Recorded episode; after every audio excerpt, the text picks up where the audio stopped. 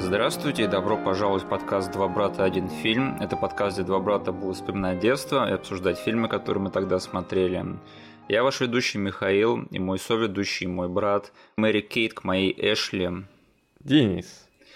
Пожалуйста, поставьте лайк этому эпизоду везде, где можете. Все отсылки, которые будут вам непонятны, будут прописаны в описании к этому эпизоду на Ютубе. Вступайте в нашу группу ВКонтакте и, и подписывайтесь на наш канал. А сегодня мы будем обсуждать фильм «Двое: Я и моя тень» девяносто пятого года, который называется не совсем так в оригинале. Угу. Но у нас нет с тобой лучшего варианта, мне кажется. Да, у меня точно нет, не буду за тебя говорить. Лучшего варианта перевода. Не-не-не, этот фильм слишком mm-hmm. плотно засел своим странным русским названием у меня в голове. Да, я в детстве всегда думал, что это вообще значит, сколько там людей, двое, я, моя тень, то есть там четверо получается. Потом в моей жизни появился фильм «Я снова я и Ирен». А потом «Я снова я» это вообще стало каким-то нарицательным, да, и это еще много где появлялось. Но вот кто придумал «Двое: Я и моя тень», но это либо самый гениальный перевод этого названия, либо самый тупейший и самый высосанный из пальца.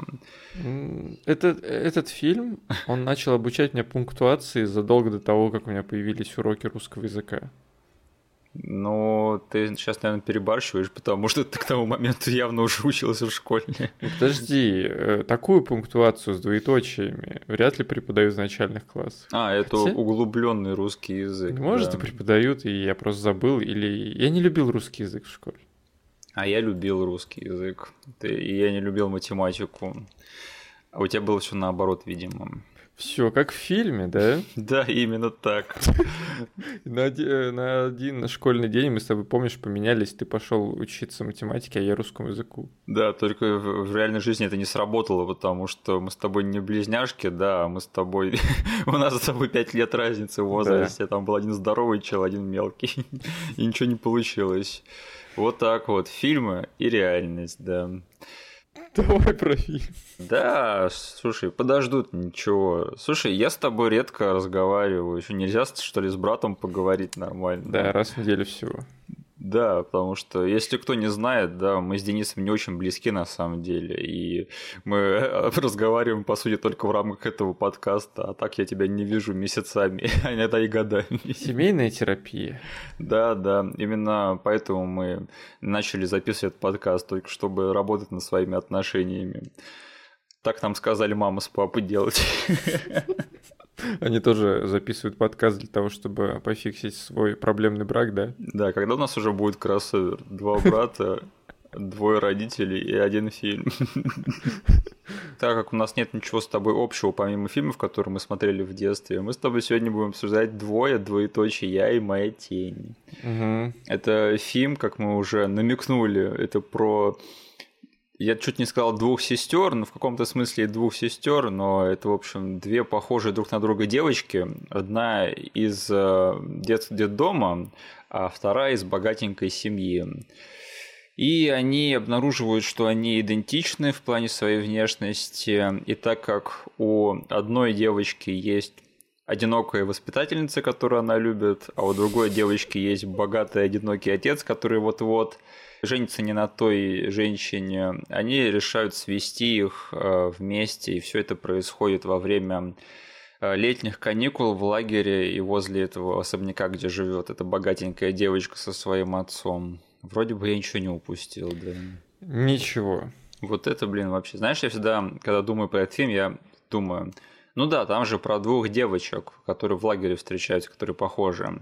На самом деле, этот фильм – это романтическая комедия, да, то есть тут, на самом деле, ну, процентов на шестьдесят пять - семьдесят, наверное, именно про отношения вот этой воспитательницы, которая играет Кирсти Элли, и отца mm-hmm. Стива Гутенберга. И злой другой женщины. Да, то есть, на самом деле, вот этот вот элемент того, что тут две девочки похожие, то он тут играет, ну, такую какую-то проходную роль. Хотя именно за это все этот фильм и помнят, вот это странно. Угу. В общем, я не знаю, можешь рассказать, как мы первый раз посмотрели этот фильм и помним ли мы этот раз одинаково? И был ли это реально тот самый раз, когда мы оба посмотрели его впервые? Или я что-то путаю? У меня все с этим фильмом плохо по этой части. Ага. Обычно я хоть что-то вспоминаю, но сейчас, сев я, сев его пересматривать, и я уже, типа, заглядывал вперед, типа, да, Миша спросит мне этот вопрос точно. Но я помню только, вот, знаешь, в пустоте висящую одну ви эйч эс-ку. Ее кавер я помню, ага. Но как она у нас оказалась, как я ее посмотрел, осталась ли она у нас, была ли она нашей или чьей-то еще. Но мне эту ви эйч эс-ку вот просто пустота окружает в моей памяти, и все. Я тебе сейчас тогда напомню. Мне кажется, мы с тобой посмотрели этот фильм одновременно и за один и тот же просмотр. И это было с подачи тех же самых людей, которые показали нам «Титаник» в свое время. Серьезно? Да, потому что я помню, что вот этих знакомых наших родителей, у них, у дочки, была целая коллекция этих фильмов с сестрами Олсен. Я mm-hmm. помню, что я с ее подачи посмотрел парочку других. И, по-моему, мы с тобой как раз-таки тогда и посмотрели «Двое: Я и моя тень». Я, конечно, могу ошибаться, возможно, ты посмотрел его отдельно, но я помню, что я именно так его посмотрел. Блин, подожди, ладно, давай немножечко детективную работу проведем. Да. Оказалось ли потом каким-то образом эта ви эйч эс-ка у нас в коллекции? Нет, не было такого. То есть мы... ты этот фильм смотрел один раз? И его еще потом пару раз показывали по телевизору. Э, тогда я точно смотрел этот фильм где-то до этого. А, окей. Это может быть либо... Подожди, «Титаник» мы с тобой и вот этот фильм посмотрели в каком году примерно? Ты у нас человек-календарь. Ну, в таком раннем возрасте с меня требовать человека-календаря немного несправедливо, но я скажу так пальцем, пальцем в небо. две тысячи первый, да. две тысячи первый. Мне кажется, что я его раньше мог посмотреть либо в лагере детском. Да. Ты же у нас лагерный мальчик, да? Да, потому что там бывали... Там регулярно устраивали эти просмотры ви эйч эс-ок. Угу. Это единственный вариант, где я мог его посмотреть, потому что я точно... Вот сейчас я его пересматривал, я понимал, насколько я в одно время, ну, типа заездил этот фильм, потому что я его очень много раз видел. И очень много деталей, типа, просто у меня всплывало в голове из-за того, что я его засмотрел в свое время. Угу. Это могло быть либо несколько просмотров в лагере, либо фиг знает еще что. Ну и как этот тебе экспириенс смотреть этот фильм в лагере? Фильм про лагерь. Да, возможно, поэтому кто-то и выбрал его тогда в эту фильмотеку. Угу. Я никогда не ездил в лагерь. Угу. Меня однажды отправили в санаторий, и через неделю я очень сильно попросился обратно, хотя там даже не через неделю, где-то дня через четыре, по-моему. И я так сильно ныл, что у родителей не осталось иного выбора, кроме как забрать меня оттуда. Санаторий? Да, это были ужасные четыре дня. Я никогда больше не хотел ездить никуда. И я изначально не хотел в этот санаторий ехать. Я хотел сидеть дома и печь с мамой пирожки. Отсылка к предыдущему эпизоду. Так вот, Денис, это наш первый фильм с Олсенами, наверное, был. Да, да, да, точно. Ага. Просто я всегда думал, что... «Двое: Я и моя тень» — это вообще первый фильм сестер Олсен, который запустил их вообще всю карьеру. Но потом я выяснил, что я дико ошибался. У тебя был такой, нет? Я всегда... Ну, то есть у меня был этот фильм «Особняком стоящий», да. Где они обе супер мелкие были для меня. Да. Я не видел, знаешь, их другую... Э- другую версию, еще более мелкую. Uh-huh. А потом были какие-то вот дешевые директ-ту-видео фильмы, где они плюс-минус уже подростки вообще. Да, да. Э, которые тут и там всплывали где-то в прокате, да, там вот в этих вот наборах фильмов, которые ты мог взять в прокат. Они у меня все смешались в какой-то один ком вот этих вот сестер Олсен разного возраста, но уже типа ближе там к концу школы, да. Uh-huh. Я всегда думал, что действительно «Двое: Я и моя тень» запустили вот эту вот это адское колесо производства дешевых директ-видеофильмов. Просто я тоже всегда так думал, но потом впоследствии выяснил, что они начинали вообще с телевидения, и у них был этот сериал «Full House», который вообще неизвестен никому в России. А-а-а. Да, и они там играли одну роль, потому что это известная практика в Голливуде, да, когда берут актеров-близнецов играть одну и ту же роль. То есть в этом в сериале не было а, какого-то гиммика по части близняшек, да? Не-не-не, там была семейная картина, И там была просто роль маленькой девочки. А-а-а. И они обе играли одну роль, потому что, ну, знаешь, как-то трудно, да, с этими... Угу. А, как он называется? Закон о детском труде. Да-да-да, что как бы приходится все время останавливать их часы работы, да? Потому что они у них очень короткие. Да. И поэтому это выгодно брать на одну роль близнецов, чтобы, например, один близнец... отыграл свой день, да, пошел домой, и приходит второй близнец и доигрывает ту же самую роль. Угу. Именно поэтому отсылка к нашему еще одному предыдущему подкасту. В «Друзьях» сына Росса, Бена, тоже играют близнецы Спроусы, которые то же самое делали в «Большом папе».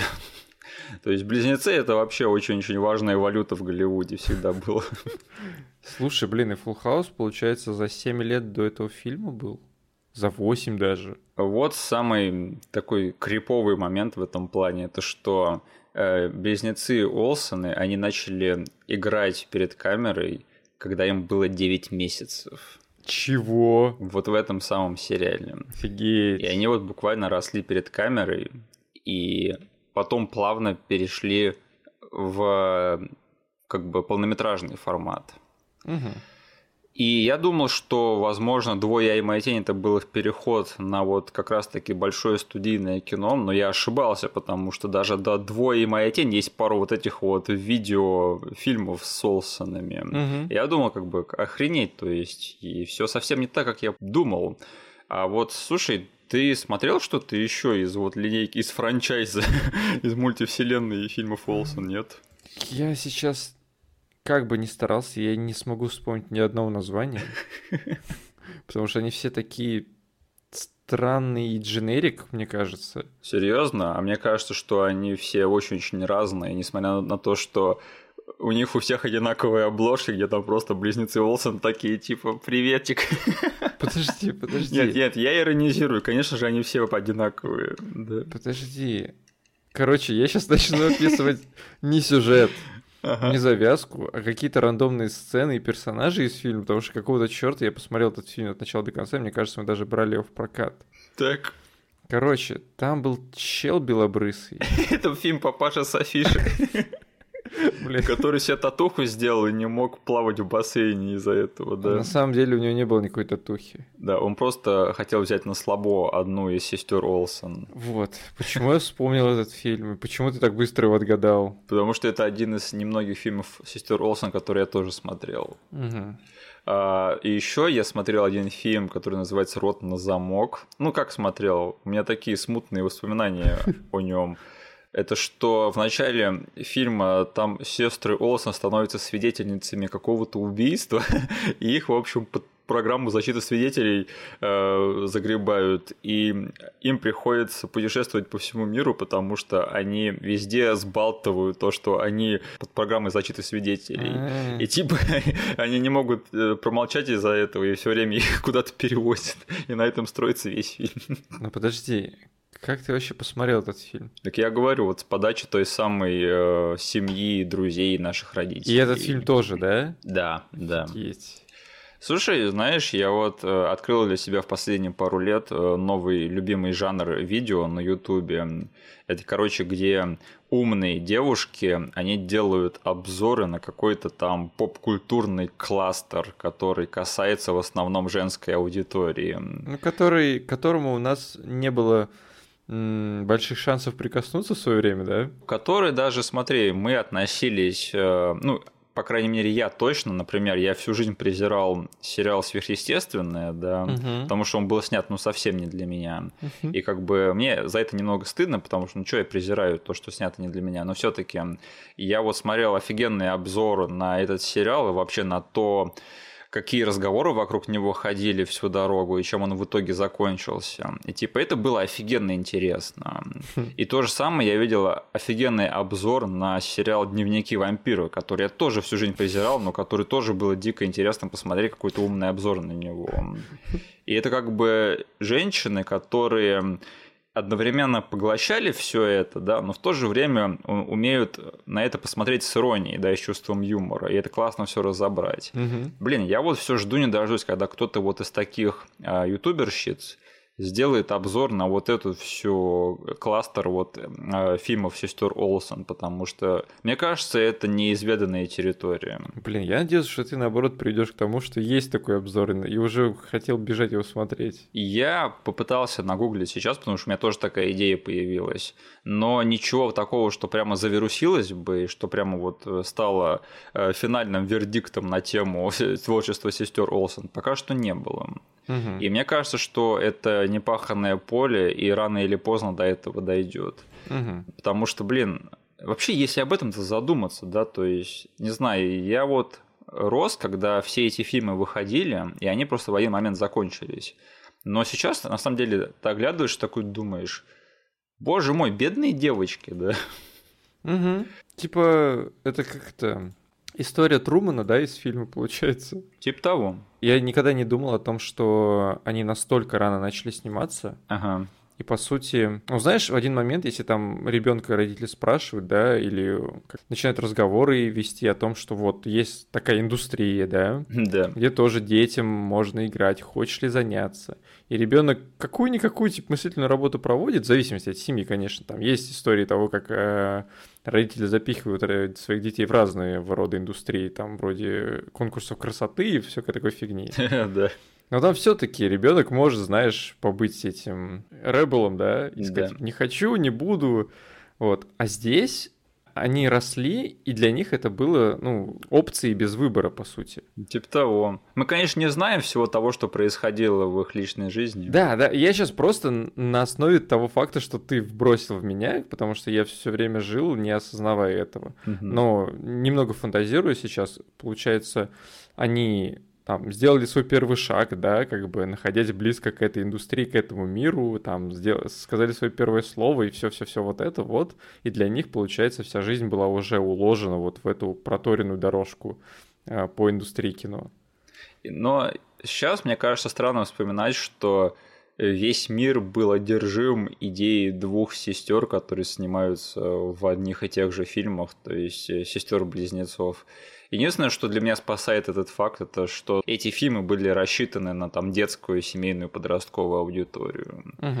Но тот факт, что как бы из этого сделали целый там франчайз какой-то, вот это крипово на самом деле. Угу. И вообще, мне кажется, что в последнее время, слава богу, такого стало меньше происходить, но если посмотреть на там историю того, как Голливуд гробит жизни детей, да, на всю жизнь, то, да, начинаешь потихонечку задумываться, что он того всего не стоит, потому что это все идет еще там с какой-нибудь Джуди Гарленд, да, которая снималась в «Волшебнике страны Оз», кажется, так этот фильм называется. Uh-huh. И сколько там еще всяких было, то есть Дрю Бэрримор, да, тоже у него молодость трудная была из-за всего этого. И таких случаев как бы до хрена. И мне кажется, что вот хотя бы, не знаю, последние десятилетия не было прям таких откровенных случаев, когда э, актер-ребенок куда-то там сворачивает совсем не туда. Что, кстати, хорошо, как бы я рад, что такое происходит. Или, возможно, мы с тобой что-то не знаем или не вспоминаем сейчас. Ну, да, свежих кейсов не могу припомнить. У меня всегда, когда кто-то начинает разговаривать на похожую тему, всплывает история парня из э, «Скрытой угрозы». О, бедняга. Вот. Джей Клойд, да. Типа, да, относительно свежее, но все-таки это там не близко к двадцать двадцатому. Бедняга, да? Ну, да. Смотри, просто ты не можешь отделаться от ощущения, когда ты, типа, сначала там в детстве смотришь эти фильмы и там, ну, в каком-то виде наслаждаешься ими, да, но потом, когда ты осознанно это все смотришь, ты понимаешь, что во всем этом замешаны деньги, да. И там, да, за любым творческим э, выбором или там каким-то решением стоит просто какой-нибудь э, мужик, который просто хочет заработать на этом. И от этого оно все еще более криповым становится. Я, кстати, вообще не видел, чтобы когда-нибудь родители Мэри Кейт и Эшли говорили на эту тему. Они в какой-то момент, вот семья Олсенов, они стали очень-очень такими закрытыми в этом плане. И сейчас, угу, как бы после того, как они ушли из кино, у них последний фильм, где они снялись в роли сестер-близнецов, это был две тысячи четвёртый год, по-моему. Как бы с тех пор они свалили в моду, да, и вообще очень редко что-то говорят на эту тему. Знаешь, чем пахнет? Пахнет документалкой от Netflix. Олсены, да, что мы mm-hmm. с ними сделали. Просто их другая сестра сейчас на подъеме. Блин, Денис, ты испортила мою шутку, я хотел подвести к этому. Я хотел спросить тебя, кто лучше из сестер Олсен? Извини. И ты бы сказала Элизабет, конечно же. Ну, слушай, я вот за нее реально рад, потому что я всегда рад, когда один из там братьев или сестер доказывает, что он лучше, чем другой брат или сестра. Это история всей твоей жизни, да? Это история всей моей жизни, которая еще не рассказана, да? Или, не знаю, может быть, твоей. История рассудит нас. Ну, слушай, это так странно, да, и вообще, я помню еще, когда Элизабет Олсен, она только-только начала сниматься, и у нее сразу же хорошо пошла карьера. Я помню, ее номинировали на Independent Spirit Award, это Сет Роген на этой церемонии пошутил, когда он ее проводил, что как бы есть еще одна сестра Олсен, типа, почему вы нам про нее не сказали, она же лучшая из них. Ну как, Денис, ты считаешь, что в «Ванда Вижне» это была упущенная возможность, что там не было Мэри Кейт и Эшли, потому что там творилось всякое мракобесие, да? Да, и оно еще подошло, знаешь, вот к этому формату медиа, что типа про телевидение рассказываем, да? Да. Про все вот эти штампы, и они ходили по поколению, но могли бы куда-нибудь вставить там отсылочку к Full House и к ее сестрам. Мне кажется, там была какая-то отсылка к Full House, я про это читал, но она была совсем-совсем между строк, так что нам вот ее не понять. Это для своих как-то было там. Uh-huh. А вот, да, это, конечно, очень жалко, но это, мне кажется, говорит о том, что как бы Мэри Кейт и Эшли, они совсем как бы не хотят иметь ничего общего с актерской профессией сейчас. Uh-huh. А как тебе Элизабет Олсен как актриса? Ты за нее рад? ты, был, ты был удивлен, когда узнал, что она еще одна Олсен, и ты такой, сколько их вообще? Как тебе сказать? Я, знаешь, какое-то время поначалу сидел и смотрел на нее очень прищурив глаза, ага. И не мог понять, кто меня пытается и как обдурить. Потому что я видел схожие черты. Это вот ага. еще в самом-самом начале, когда я просто впервые начал видеть эту актрису. Угу. Но потом, типа, все встало на свои места, и она начала сниматься в таких вещах, которые, блин, очень сильно связаны там с интеллектуальной собственностью, которую я очень люблю. Да-да-да. И как бы у меня уже не было пути назад, и только ценить ее вклад во все это дело, в эти образы. Угу. И знаешь, мы просто за нее рады, что она, видимо, все детство провела, смотря на своих более успешных сестер, да, но она сидела и думала: нет, однажды я вас уделаю. И просто ждала и ждала, и проявляла такое сумасшедшее терпение, чтобы наконец-таки потом в самый последний момент выскочить и забрать на себя все внимание и славу. Получается, что э, они не пересеклись по времени в индустрии.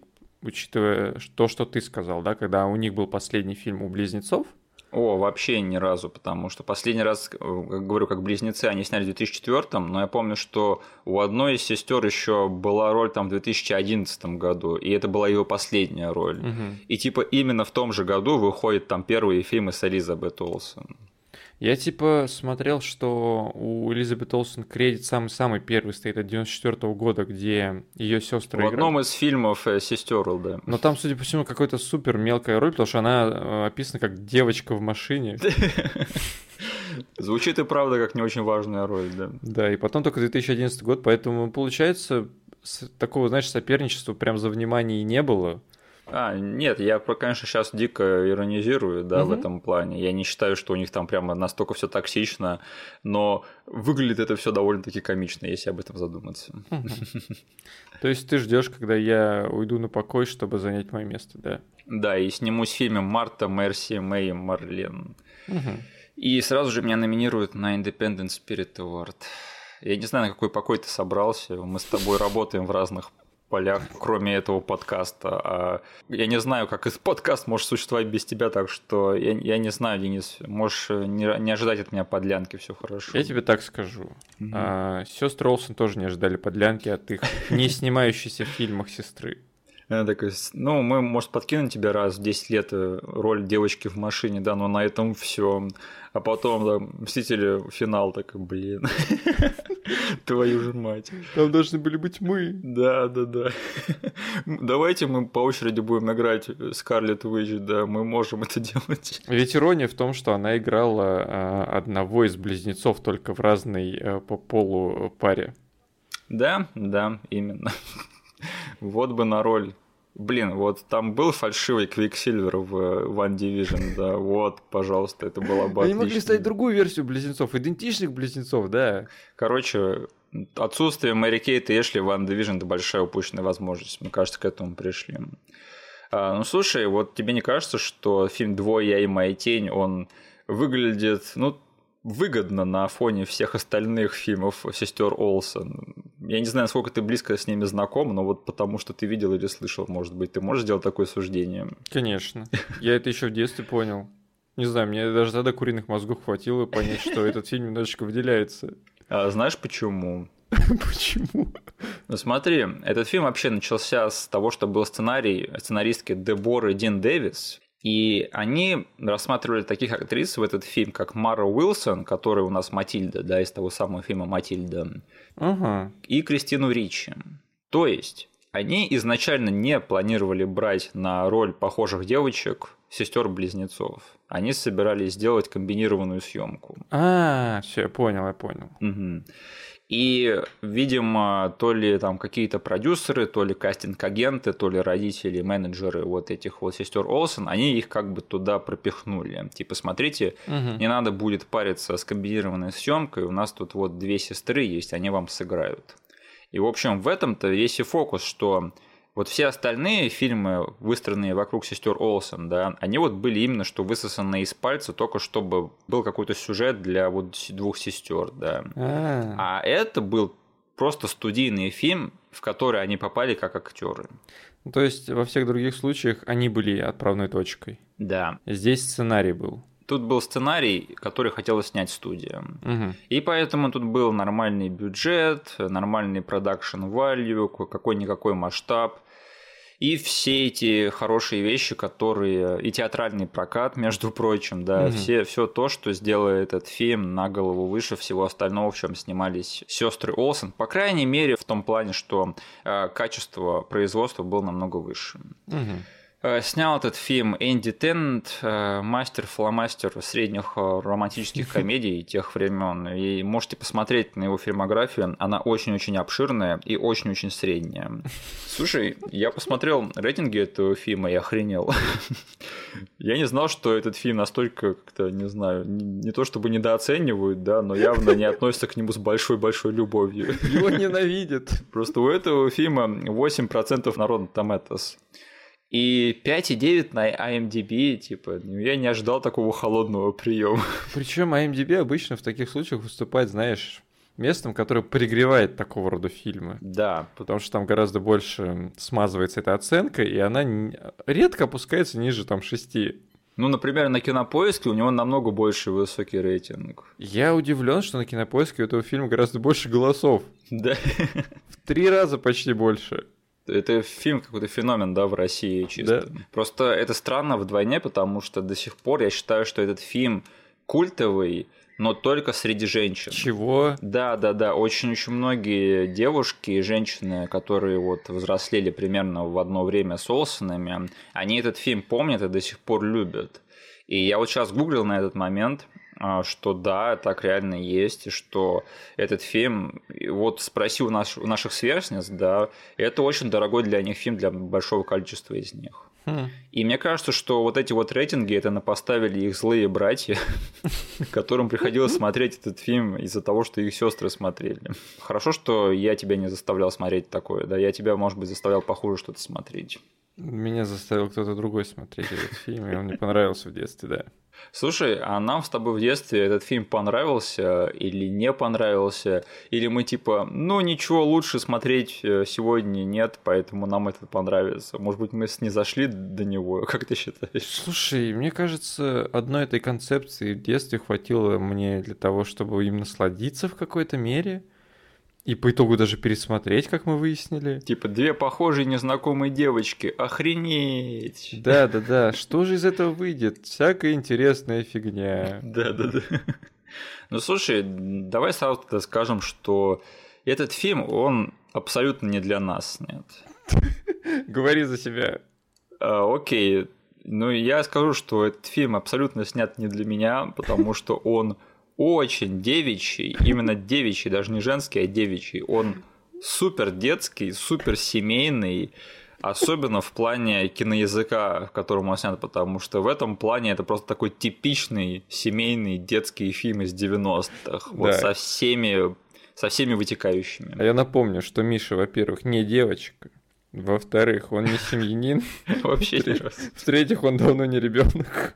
И сейчас не девяностые на дворе, да. Денис, как тебе сейчас на пересмотре «Двое: Я и моя тень»? Я тебе так скажу, этот фильм совершенно не для меня.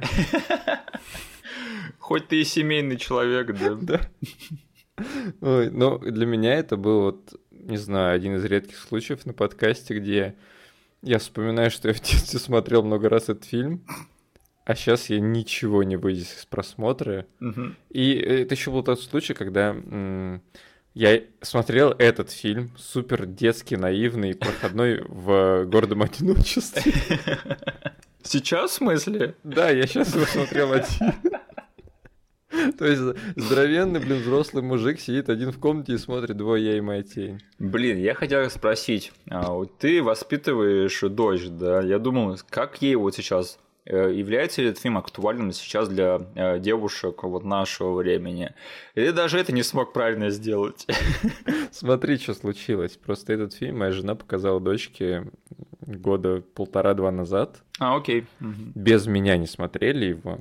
Ага. Вроде бы им понравилось. Угу. Я подумал, о, сейчас они, наверное, с радостью его пересмотрят, потому что он такой девичий, да? Да. Но они обе отказались. Они обе такие пожали плечами и сказали такие, не, не хочу его пересмотреть. Нет, ну все, ты убил весь нарратив, который я выстраивал вокруг этого фильма, что типа это не для нас, но хотя бы для девочек. Нет. Нет. Но даже им он не нужен, черт возьми. Блин, чувак, прошло уже сколько... двадцать шесть лет с выпуска этого фильма. Слушай, я вот скажу, вот что я больше всего вынес для себя из этого просмотра, это что это один из тех фильмов, который как бы кажется таким приятным и душевным только потому, что он так снят. Да. Но если об этом задуматься, это довольно-таки циничное кино. Блин, у него проблема с ядром, да. С какой-то сутью, уроком, который заложен туда. То есть ты слушаешь саундтрек отдельно, да? Да. Ты смотришь, как оно снято, типа, какие люди там задействованы, как они себя плюс-минус ведут. И ты вроде вот, если ты рандомно на, э, на телевизоре, прокликивая каналы, попадешь на этот фильм, за несколько секунд ты сразу же поймешь, что он из себя представляет. Да. Должен якобы представлять. Но если ты возьмешь и там вот просто на листочке напишешь м- все сюжетные повороты один за другим, все выборы персонажей и, знаешь, там... Некоторые даже сцены, да. Вот просто об... языком фактов. Ты поймешь, что с этим фильмом что-то не то. Да блин, там вот на уровне просто восприятия, как этот фильм считывается. То есть, мне кажется, что весь сюжет этого фильма, он выстроен вокруг идеи, что богатство и полная семья, обязательно полная, с матерью и отцом, это единственный хороший вариант. Угу. А все остальное это не вариант. Да. То есть, вот что тебе нужно в жизни? Очень-очень много денег, много роскоши, и обязательно, чтобы была мама и папа. Да. А все остальное это от лукавого. Да. Мы, кажется, уже составляем список этих безответственных семейных фильмов из девяностых. Блин. У нас там был «Домашний арест», вот теперь это будет. Я примерно про это и хотел поговорить, что каким-то образом люди, не знаю, может быть, на стадии какого-то концепта им казалось, что они все хорошо делают. Да. Но мне кажется, что это был тот случай, когда ты, знаешь, вот эм, что-то... Рисуешь картину, да? Да. Большую картину, и ты работаешь над каждым кусочком отдельно, то есть ты приближаешься к ней и кисточкой детализируешь каждый кусочек. По итогу ты, короче, отдаляешься, смотришь на стену, что ты нарисовал, а там, короче, какая-то вообще не очень приятная фигня получилась. И вот тут они, короче, нашли композитора нужного, который вроде бы напишет хорошую музыку, которая подходит по тону сюда, да? Да. Нашли милых девочек, которые сыграют милых сестер. Лайкабл там м- мужчину, женщину в пару, да? Да. Нашли женщину, которая сыграет злую, типа, будущую мачеху. Да. И все это все вроде складывается, а потом ты смотришь потом по итогу на то, что получилось, и действительно выходят вот эти две ценности, которые ты озвучил. Но это потому, что, мне кажется, вот как так получается. Эта студия снимает фильм, который просто максимально доступен массам. Да. А если об этом задуматься, то вот чего массы хотят? Довольно-таки банальных вещей, которые очень поверхностные и очень так порочны, если об этом задуматься. И поэтому получается, по сути, фильм, который пропагандирует не очень такие умные и не очень полезные вещи. Например, идея того, что семья может быть полной только если там мама и отец. То есть это неправда. Можно быть как бы полной семьей, если только там один отец или только одна мать. Или что семья обязательно должна быть богатой и жить в роскоши. То есть это тоже неправда. Но этот фильм, он как бы ненароком. Не то, чтобы они это и задумывали, да, потому что мне кажется, что люди, которые снимали этот фильм, они не настолько умны или, по крайней мере, не настолько изящно выстраивали это произведение. Да. Они просто делали это от балды, и чтобы это было максимально доступно массовой аудитории. И по- именно поэтому... ненамеренно у них получается дико циничный продукт на выходе. Просто в этом фильме столько слагаемых, которые наводят меня на очень отстойные мысли по итогу, да? Да. Что вот, например, у нас есть м, целый лагерь, наполненный сиротами, да? Да. Есть семья, которая... А, это все типа вот слагаемые, разбросанные по фильму. Есть семья, которая коллекционирует детей, да? И заставляет их работать на, э, на помойке. Блин, меня эта семья так покреповала в детстве. Вот. А, но ни одно из этих слагаемых по итогу никаким образом не разрешается к концу, да? Типа того. То есть у нас конец — это то, что одна сирота, она заимела супербогатого папу, супербогатую э, семью по итогу, да. И э, скакала в закат. Только потому, что она похожа на богатую девочку. Да! Но что с, произошло с другими проблемами в мире этого фильма? Ничего. И я не знаю, ну, уже слушайте, я понял, что не только я один э, испытывал какие-то странные мысли по поводу неразрешенных, но засетапленных проблем в этом фильме. Да. Ну, блин... Опять же, мы предъявляем претензии к фильму исполнению фантазии маленьких девочек. Угу, да. Да. И это тоже надо брать в контекст, что как бы мы тоже немного себя странно сейчас ведем, потому что ну что с него взять? Но в то же время об этом тоже надо задумываться и как бы это немного переоценивать, по крайней мере, для себя. Слушай, у нас в названии «Два брата, один фильм». Два брата, один фильм могут сказать о фильме про двух сестер и про сказку о богатом, богатой семье только вот это. Да, сейчас, погоди, я только допью свою бутылку пива, сделаю десять отжиманий, и мы продолжим говорить, хорошо. Слушай, я вот интересную штуку вычитал, что, возможно, в изначальном сценарии все было не так уж цинично, потому что в изначальном сценарии не было персонажа мачехи. Вот это интересно. То есть там сюжет строится на том, что Стив Гутенберг, богатенький папаша, он скоро выйдет, женится ага. на вредной мачехе, которая ему якобы не подходит. И весь да. фильм строится на том, чтобы эту мачеху убрать и чтобы поставить эту вот воспитательницу да. ему в жены. И как думаешь, вот если убрать из этого уравнения мачеху, этот фильм становится чуть-чуть более искренним и чуть более позитивным? У меня сразу мозг начал работать на... в направлении того, чем заполнить этот вакуум, да? Угу. Я сразу же придумал для себя гораздо более лучший вариант. Если бы этот фильм был сконцентрирован на том, что у нас, грубо говоря, есть два мира, да? Да. Очень противоположные, и нет вот этого вот м- искусственного... инструмента, которые они должны побороть, да. и просто сразив его, они внезапно станут идеальной парой, да, как это сделано в фильме. Да. Если бы действительно это было столкновение двух миров, и они бы потратили все, там, сколько, сто одну минуту хронометража этого фильма на то, чтобы действительно этот мужик и эта женщина, они нашли что-то общее, да? Да, а не так, что они там познакомились за один день, поплавали и уже влюбились. Да, научились бы чему-то у друг друга, да, там, то есть он бы э, какую-то новую перспективу на свою жизнь заимел бы, пообщавшись с ней, она бы тоже что-то передумала в своей жизни, и по кон- в конце этого фильма они были бы какой-нибудь, какой-никакой, но здоровой парой, у которой есть будущее. Да. В конце этого фильма я считаю, что эта семья, она просто и их ждет крах. Потому что эти двое, они друг друга не знают, по сути. Да. Их свели... две девочки, которые ничего не понимают в жизни да? и не понимают в отношениях. И при том, что Он, дурачок, которого обвели вокруг пальца... Дважды. Дважды.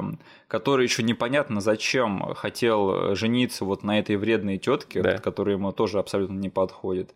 И она просто... женщина, которая уцепилась за богатенького, это раз. А во-вторых, она жертва фаворитизма в том плане, что она выбирает любимого ребенка из класса или да. из там, э, группы этой детдома. И, в общем, только на нее вот обращает внимание. И почему-то, каким-то образом, только вот этой вот одной девочке из-за фаворитизма воспитательницы достается светлое, счастливое будущее. Угу. Да. То есть она изначально в фильме сказала, что она хочет усыновить ее. Да. Даже до того, как типа удочерить, блин, удочерить ее, до всей этой истории с богатой семьей. То есть она изначально шла к этому, но забила на всех других детей. Знаешь, как-то это некомфортненько все звучит. Но это такой типичный голливудский трюк, мне кажется, что вот нужен злодей, да, да. впишите злодея сюда быстро, потому что даже изначально сценаристка этого фильма, она говорила про то, что ее сценарий переписали, и она не единственная сценаристка, но указана была только она. И, слушай, я сказал, что вот эта мачеха, вредная тетка, ну, блин, она всего этого заслужила. Она была не так уж и плоха. Я тебе так скажу, этот фильм использовал стандартные голливудские приемы киношные, да, для того, чтобы м- ее было легко ненавидеть. Да. Но если откинуть вот этот вот, не знаю, этот вот слой чисто киношного хейта к ней, да. то по сути на бумаге-то эти люди просто заруинили ей всю жизнь. Я вот все ждал момента, когда она вот заставит меня ненавидеть ее по-настоящему и что-то такое, такое, да, ее надо убрать. Угу. Но этого момента не случилось, то есть она была просто капризной, избалованной, да. немного. Хотя не знаю, в алчности ее особо нельзя обвинить, потому она что она и так богатая. И как бы единственное, мне кажется, ее худший поступок за весь фильм это что. Она говорит что-то про его мертвую жену, угу. когда, типа, неудивительно, что она померла. Но знаете, что я, в... когда выпью, да, в правильной компании, могу не такое сморозить, да, когда никто не слышит, не под запись. Так что винить это человеку, как бы, это не совсем адекватная претензия. Просто если бы еще наши главные герои, да, во всей этой ситуации все-таки относились к этому как стопроцентно положительные персонажи. Не использовали бы там свою позицию со стороны силы, да. э, не смеялись бы дополнительно на ней. Но нет, они добивают ее. Просто вот этот момент, когда в конце они совсем уже унижают в самый лучший день ее жизни. Да. Я в этот момент нехотя начинаю сопереживать главному злодею этого фильма. Она не так уж плохая, это, она этого не заслуживала. Да. При том, что она видит, как он ей изменяет. И она это прощает. Да. Есть, мне кажется, это акт милосердия с ее стороны. Короче, я требую «Двое: Я и моя тень» только со стороны этого персонажа. Да, да, да. Это в другом стиле, с другой музыкой, с другим цветовым фильтром, и с другими приемами операторскими, да. И это была бы какая-то чернушная мелодрама, мне кажется. Да, да, да. Но это такая будет совсем это вот другой взгляд на ту же самую ситуацию. И еще как ее можно ненавидеть? Она бывшая жена Росса. Именно. Кстати, к её, в ее кредит нужно записать, что она, то есть, что в «Друзьях», что тут, она сыграла довольно разных персонажей. И классно сыграла, мне кажется. Да? Вот, опять же, единственный момент в этом фильме, который меня насмешил, был связан с ней. Это когда эти дети прибежали смотреть на призрака в особняке, и они смотрят на окно, и там она так странно идет, вся обвязанная такая, с полотенцем вокруг башки и да. с маской на лице. Я, и так это было снято там прикольно, на самом деле, я реально в голос засмеялся. Скажи мне, этот момент пугал тебя в детстве? Нет. Нет? Окей. А тебя? Почему-то у меня... были небольшие хорроровские вайбы от этого момента. Ну, я вижу, как этот момент может немного покреповать маленького ребенка. Он... Да. Но сейчас ты смотришь, он реально смешной. Да, да, да. И еще, знаешь, я вот о чем задумался. О моменте, о котором вообще никто в этом фильме, по сути, не говорит. И никто не говорит об этом моменте, о тех, кто говорит об этом фильме. Извините, что я так витиевато. Но опять же... Почему эти девочки так похожи? Да. Это либо какая-то интрига, которая, опять же, не разрешена в этом фильме, которая имеет смысл в реальной жизни, ну, в, в реальности этого фильма, либо это какой-то ужас на уровне Лавкрафта. Я склоняюсь к тому, что персонаж Стива Гутенберга, он точно что-то не договаривает. Ну, из-за, из-за того, насколько они похожи, ты начинаешь думать, что действительно этот чел что-то намутил. Потому что, смотри, я вот особо это раньше не вспоминал, я подзабыл этот момент, что у этого чувака были связи вот с этим лагерем и этим детдомом. Да. да. И я такой, стоп, это к чему-то ведет? Нет.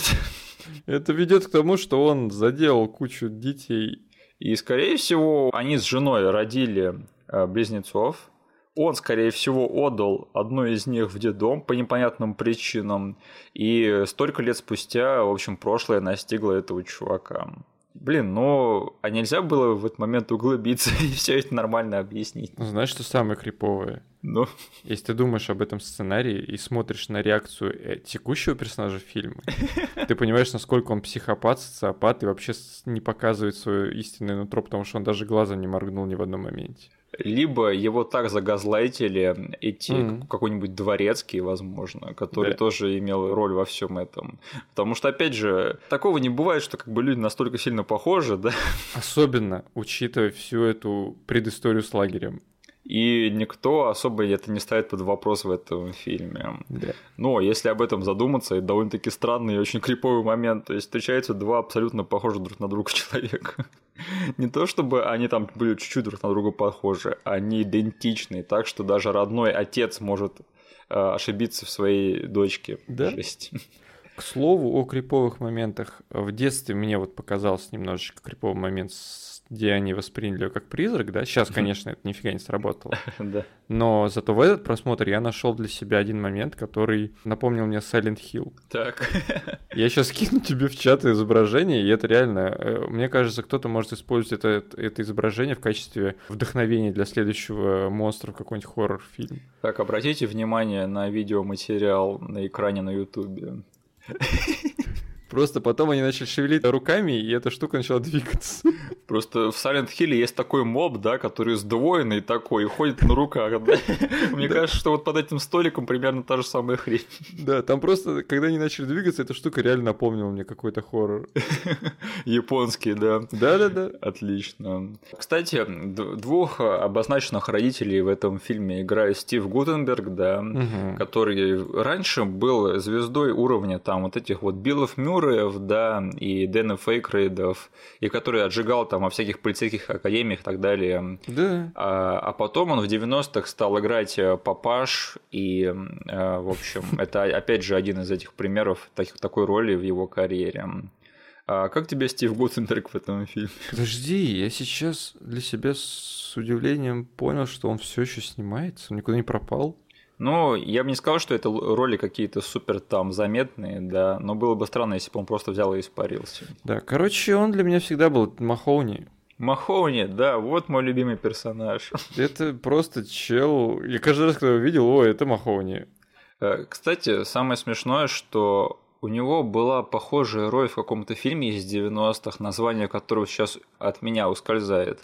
Но там был сюжет в том, что там было две семьи, опять же, неполноценных, ну, якобы неполноценных. То есть там в одной семье была э, мать, а в другой был только отец.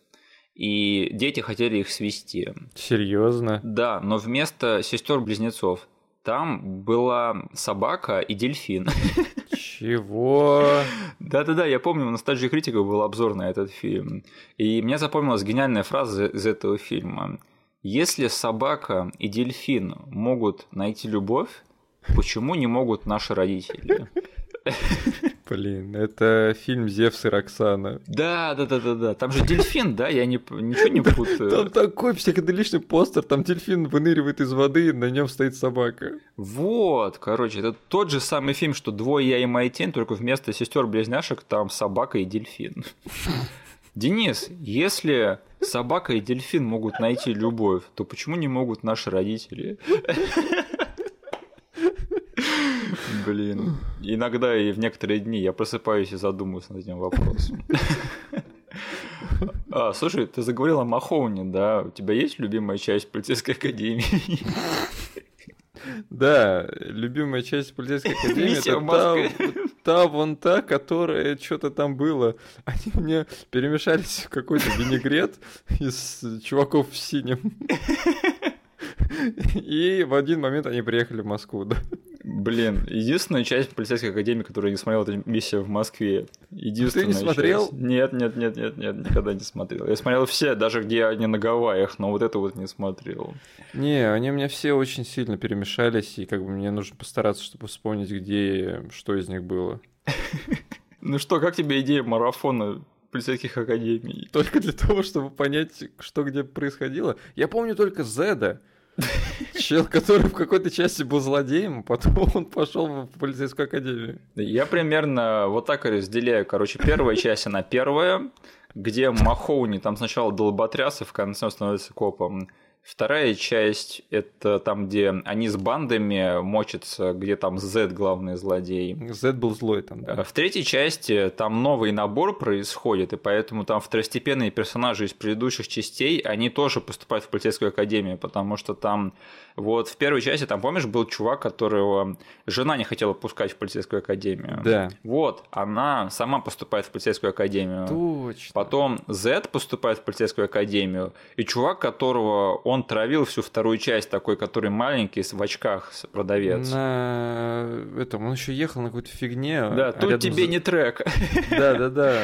В, в общем, все второстепенные персонажи из предыдущих частей, они в третьей части сами становятся полицейскими. Четвертая часть, мне кажется, там Дэвид Спейд еще снимался в роли одного из гопников или что-то типа того. Окей. Пятая — это про... этих «Миссия на Гавайях», где уже не Махоуни, а другой чувак в главной роли. Серьезно? Да, там да, вообще да. не было Гутенберга? Нет, он сдался в какой-то из частей, и там просто они взяли такого, знаешь, аватара на роль этого не Махоуни, там был такой типа Махоуни, но он не Махоуни, он лох какой-то был. Я помню эту часть, потому что я помню третий акт, когда они катались на этих... На гидроциклах, да, это там было? Мне кажется, они на гидроциклах, они в нескольких частей в конце катались. Окей, это было да. горячим дерьмецом в то время. Да, и шестая часть — это «Миссия в Москве», которую я не смотрел, но я знаю про него только то, что там снимается Рон Перлман. Да. Вот так вот. Денис, как думаешь, ребут полицейской академии сейчас возможен вот с теми настроениями, которые ходят в Америке?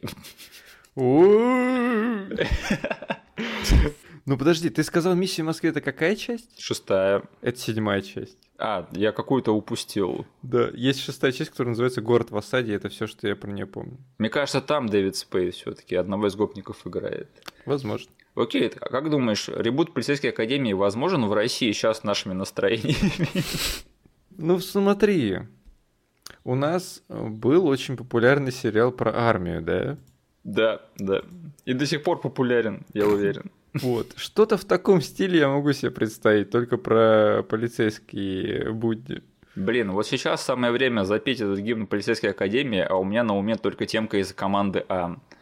Какая тема была в полицейской академии? Она такая, достаточно запоминающаяся. Ладно, короче, ты не хочешь поговорить о Кирсти Элли, которая играет э, воспитательницу, слэш мать, слэш будущую жену? Короче, да, я подготовил небольшую историю. Так... Слэш открытие. Скорее всего, тебя я не удивлю, потому что ты тот еще муви-гик. Спасибо. Но для себя я вот в таком лайтовом ресерче нашел довольно интересный факт из ее фильмографии. Ага. Что в одном фильме она, оказывается, снималась вместе с Джоном Траволтой и с Брюсом Уиллисом. Да, а ты не знал? Я не знал. Я знал, что там есть Джон Траволта. Но этот фильм никогда не привлекал меня достаточно сильно, чтобы я докопался до того, что там еще и Брюс Уиллис снимается. Ну, мы говорим про франшизу, уж кто бы говорил, да? Да. Угу. И там ребенка озвучивает Брюс Уиллис. Я никогда не знал об этом. И я еще больше удивился, посмотрев на бюджет этого фильма, на его сборы первой части. Они хорошие, да. Он стоил им тогда семь с половиной миллионов, собрал он по миру триста. Найс. Неудивительно, что у него два сиквела. Да. А, Денис, у тебя есть любимая часть франшизы «Уж кто бы говорил»? Ни одна из них я не смотрел этот фильм. Да ладно, мы смотрели, когда у нас с тобой было всего два канала в деревне. Может быть, я урывками, да, но я никогда не воспринимал этот фильм как фильм из моего детства, просмотренный от начала до конца и запомненный мной. Я помню третью часть довольно-таки неплохо. Офигеть. Там Джона Траволта пытается увести какая-то богатая баба у его семьи. А, у них в третьей части же собака появляется. Вот что я запомнил. И там, соба... И там собака... И там собака спасает Джона Траволту в лесу зимой. Подожди, ты сейчас не в другой фильм залез? Нет, нет, нет, нет, нет, потому что в первой части там был ребенок, которого озвучил Брюс Уиллис. Во второй части у них появилась сестра, которую озвучил, я не знаю кто. А, во второй. А в третьей части там появилась собака, которую я тоже не помню, кто озвучивал.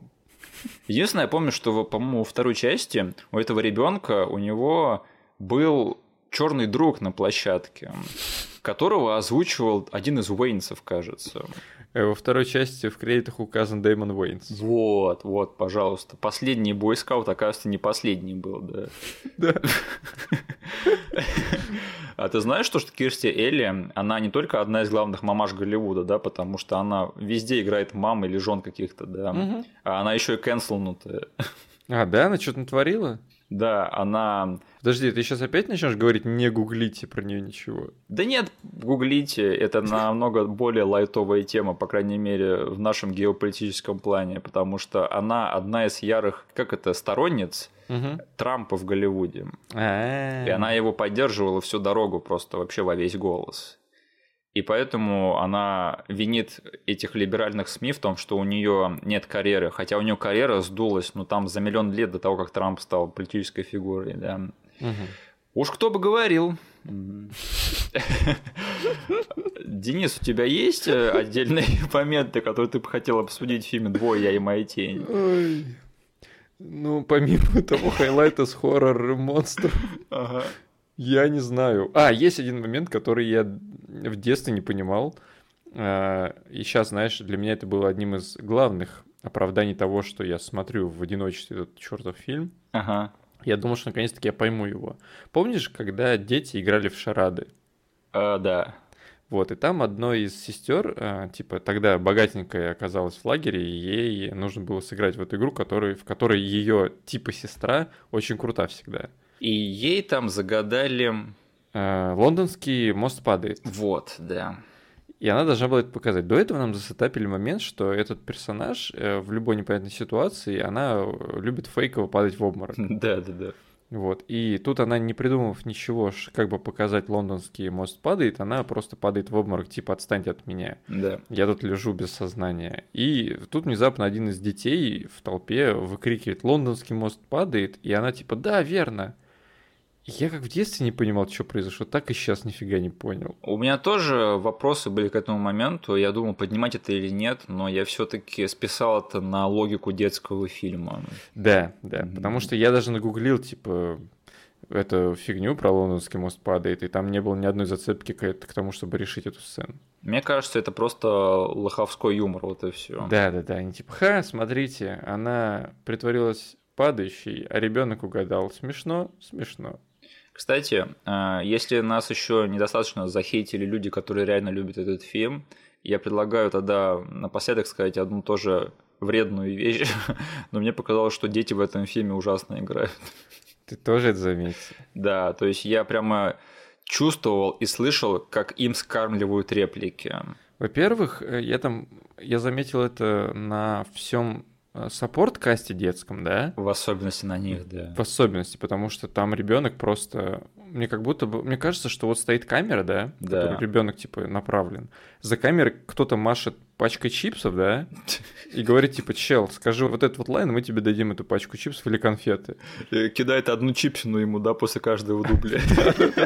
Ребенок только и думает о том, чтобы сейчас пожрать что-нибудь сладкое или какой-нибудь джанкфуд. Но он не думает о том, что персонаж должен сказать. Ну да, дети, но, блин, Голливуд нам доказывает раз за разом, что с детьми можно работать, и Голливуд умеет с ними работать. Это вина режиссера фильма чисто, вот, потому что с детьми работать – это отдельное искусство, да, которым явно не обладал чувак, который снимал этот фильм. Угу. Вот. И, конечно, отдельно стоит обсудить игру этих двух сестер, потому что я думал сначала, когда показали вот сцену, где Аманда, кажется, ее зовут, да, Аманда Сирота, она ага. играет в бейсбол сначала на улице. Да. И я такой сижу и смотрю, блин, господи, как же дети, которые бегают на этой улице, ужасно играют. А потом начинает Аманда говорить, я думаю, блин, ну на фоне вот этих вот деревянных детей она выглядит как еще более-менее такая, ну, пацанка нормально сыгранная. Да. Потом нам показывают Алису, Алису. Алису. Алиса, это тебя Silent Hill еще донимает. Да. Вот, Алиса. И она играет просто ужасно богатенькую. И я понимаю, что нет, нет, нет, нет, скорее всего, э, они не умеют играть, и я буду стискивать зубы на протяжении всего этого фильма. Какие мы молодцы, да, самоутвердились на игре, не да. знаю, семилеток. Я обосрали не знаю, игру маленьких девочек, да. Что-то хорошее я сегодня сделал, что-то ценное. Могу спокойно идти спать. Ну, я ничего не, не могу с собой поделать. Там есть момент, который, не знаю, вот хотите показать концентрацию детской игры в этом фильме. Это момент, когда они столкнулись, да, и выясняют вообще, что к чему. И вырабатывать свой, как бы, план того, что они будут сейчас на одну ночь притворяться друг другом, да? И там, короче, они сидят друг, друг напротив друга, и все, что происходит, это, э, типа, слева и справа издаются какие-то звуки, которые очень короткие, то есть вот звук, он начинается одинаково, как будто кто-то играет на каком-то музыкальном инструменте, да, вот этот звонкий голосок девочки начинает играть. Угу. Он заканчивается, идет театральная пауза, справа такой же звук начинает издаваться. Я поймал себя на мысли, что я не могу слушать то, о чем они говорят, я просто слышу какой-то концерт на двух скрипках. Ага. И вот если вы хотите просто понять, что там происходит, это просто вот... безэмоциональный деливери вот слева и справа в одном и том же, в одной и той же тональности, в одном и том же характере. Режиссура. Да, да. А, Денис, ты, я так понимаю, не будешь пересматривать «Двое: Я и моя тень». Да, у меня в семье уже, слава богу, люди отказались от пересмотра этого фильма. То есть единственный сценарий, который мог быть возможен, он тоже отпадает. Поэтому да. Да и я тоже не буду пересматривать. И... ради подкаста оно того стоило, наверное, а так я не понимаю, зачем возвращаться к этому фильму вообще никогда. Так угу. что... Но если кому-то это нравится, то я, я вас, наверное, понимаю и не осуждаю, бога ради. Мы просто два циничных засранца. Да, нас воспитал этот фильм, поэтому мы получились такими. Точно! Все сложилось. Этот фильм, он получил то, что он сам нас воспитал. Да. Именно поэтому я стремлюсь к богатству и полной семье сейчас моя единственная цель. Окей, переходим к финальной рубрике нашего подкаста. Во-первых, нам написали, что наш выпуск про друзей, да, он получился двухчасовой, поэтому нам написали: двухчасовой подкаст отлично под пробежку. Блин, вы в отличной форме. Бегать два часа подряд, охренеть. Да. Я там побегаю минут пятнадцать и уже помираю, все не могу, а тут отлично. Я вам завидую, вы молодец, продолжайте в том же духе. Угу. Ну что, подожди, если мы хотим заботиться о здоровье нашего слушателя, мы должны выпускать все более длинные подкасты. Чтобы посадить наше здоровье, да. Да. Но если нам здоровье наших слушателей будет важнее нашего здоровья, то да, мы об этом задумаемся. Угу. Во-вторых, нам сказали, что типа, надеюсь, вы обсудите «Убить Билла», да, а не «Погребенного» с Рейнольдсом, да. А вот, пожалуйста, ни то, ни другое, ни третье. Мне кажется, мы выбрали еще более стрёмный вариант. Но не хуже, чем с «Погребенного» с Рейнольдсом. Да. Я вот да. готов на этом стоять. Слава богу, мы не расстроили человека вот на этом фронте, да. Это не Рейнольдс. Да-да-да. И еще я увидел, нам совсем недавно оставили тоже, спросили на этот счет. Оказывается, там вышел какой-то трейлер нового мультфильма по Mortal Kombat. Да, то есть, ну, объявили продолжение «Мести Скорпиона». Я про это не знал. Блин, чувак, кажись, если бы не этот коммент, э, вот как «Месть Скорпиона» я тебе посоветовал, ты сказал: о, офигеть, я ничего не знал про этот мультик, да? Да. Кажется, если бы не этот коммент, так бы было бы и со второй частью, да? Она бы вышла, я бы ее посмотрел, сказал: ну что, Миша, ты посмотрел? Такой: чего? Ну, у меня такая проблема небольшая, что я вот те новостные сайты, которые по кино я слежу, да, они какие-то совсем такие вещи, которые, ну, не соприкасаются вот с этой немножечко более нишевой аудиторией. Угу. И поэтому такие вот мелкие вещи, они пролетают мимо меня, и я... Единственное, откуда я их узнаю, с опозданием из Твиттера где-то, там случайно мне прилетает. Угу. И я вот даже вот видел, да, я на днях скидывал, что вышел трейлер этого «Не дыши два». Опять же, я... узнал об этом намного позже, чем должен был быть. Я вообще не знал, что этот фильм выходит. Ты когда мне скинул, я уже на тот момент посмотрел этот фильм, трейлер даже. Фильм, а вот у меня вот такая проблема, что я вот не знаю, где следить вот за этими э, новостями, которые не, немного пониже по шибам. Так угу. что, извините, уж такое тоже со мной происходит. И чё, как там трейлер? Скоро выйдет этот фильм? А я его не посмотрел, угу. потому что я уверен... То есть у меня все еще сохраняется тот подход, что я к вещам, которые точно буду смотреть, я стараюсь не спойлерить себя трейлерами. Ага.